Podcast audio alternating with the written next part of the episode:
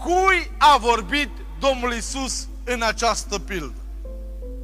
Veți rămâne cumva uimiți pentru că nu a vorbit unor străini.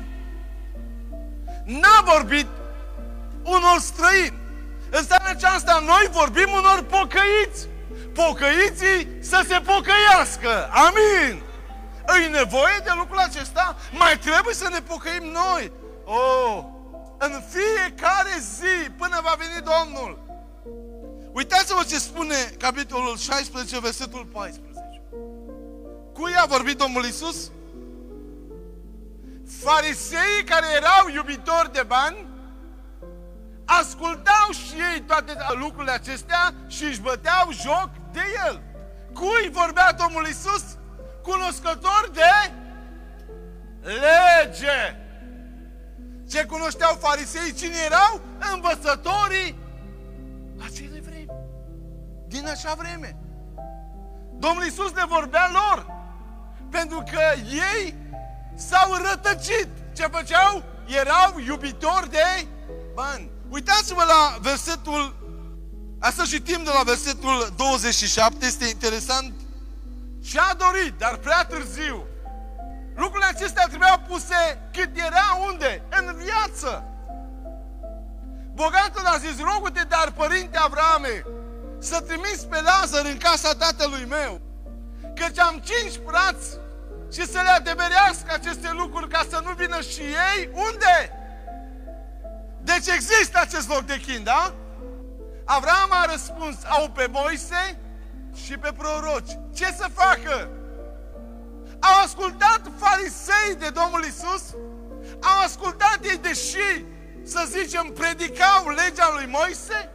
Învățau pe popor legea lui Moise? Într-adevăr, se țineau ei de lucrul acesta? Nu. Nu. Condiția una importantă pentru a ajunge în cer. Ascultați de cuvântul lui Dumnezeu. Cine rămâne în cuvânt va ajunge în cer. Pentru că pe noi ne va judeca după Scriptură, nu ne va judeca după vorbele lumii, nu ne va judeca după basmele altora și tot ce este scris în cuvânt, aia rămâne. De aceea în seara aceasta să ne întoarcem din nou la Scriptură și cuvântul lui Dumnezeu să rămână în noi și să ascultăm de El. Binecuvântat să fie Domnul! La aceasta suntem chemați noi, să ascultăm de cine? De Domnul, de cuvântul Lui, Filipeni, capitolul 1, versetul 21 în jos. Căci pentru mine a trăi este Hristos. Și a muri este un glorie Domnului. Moartea nu este un blestem. Moartea nu este o pierdere. Moartea nu este o nenorocire. Și moartea este un câștig. Lăudat să fie Domnul. E greu de acceptat, pentru că noi ne uităm la copii, la despărțire și la multe alte lucruri. Dar a muri în Hristos este un câștig. De ce? Te duci în prezența lui Dumnezeu. Aleluia! Căci pentru mine a trăi, repet, versetul 21, este Hristos și a muri este un câștig, versetul 22.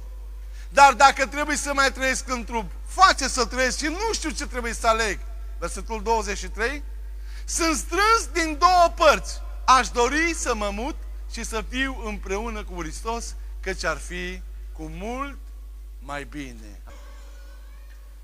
Unde se duce omul? Sufletul se duce direct în prezența lui Dumnezeu, acela care l-a iubit, a ascultat și l-a slujit pe Domnul cu bucurie.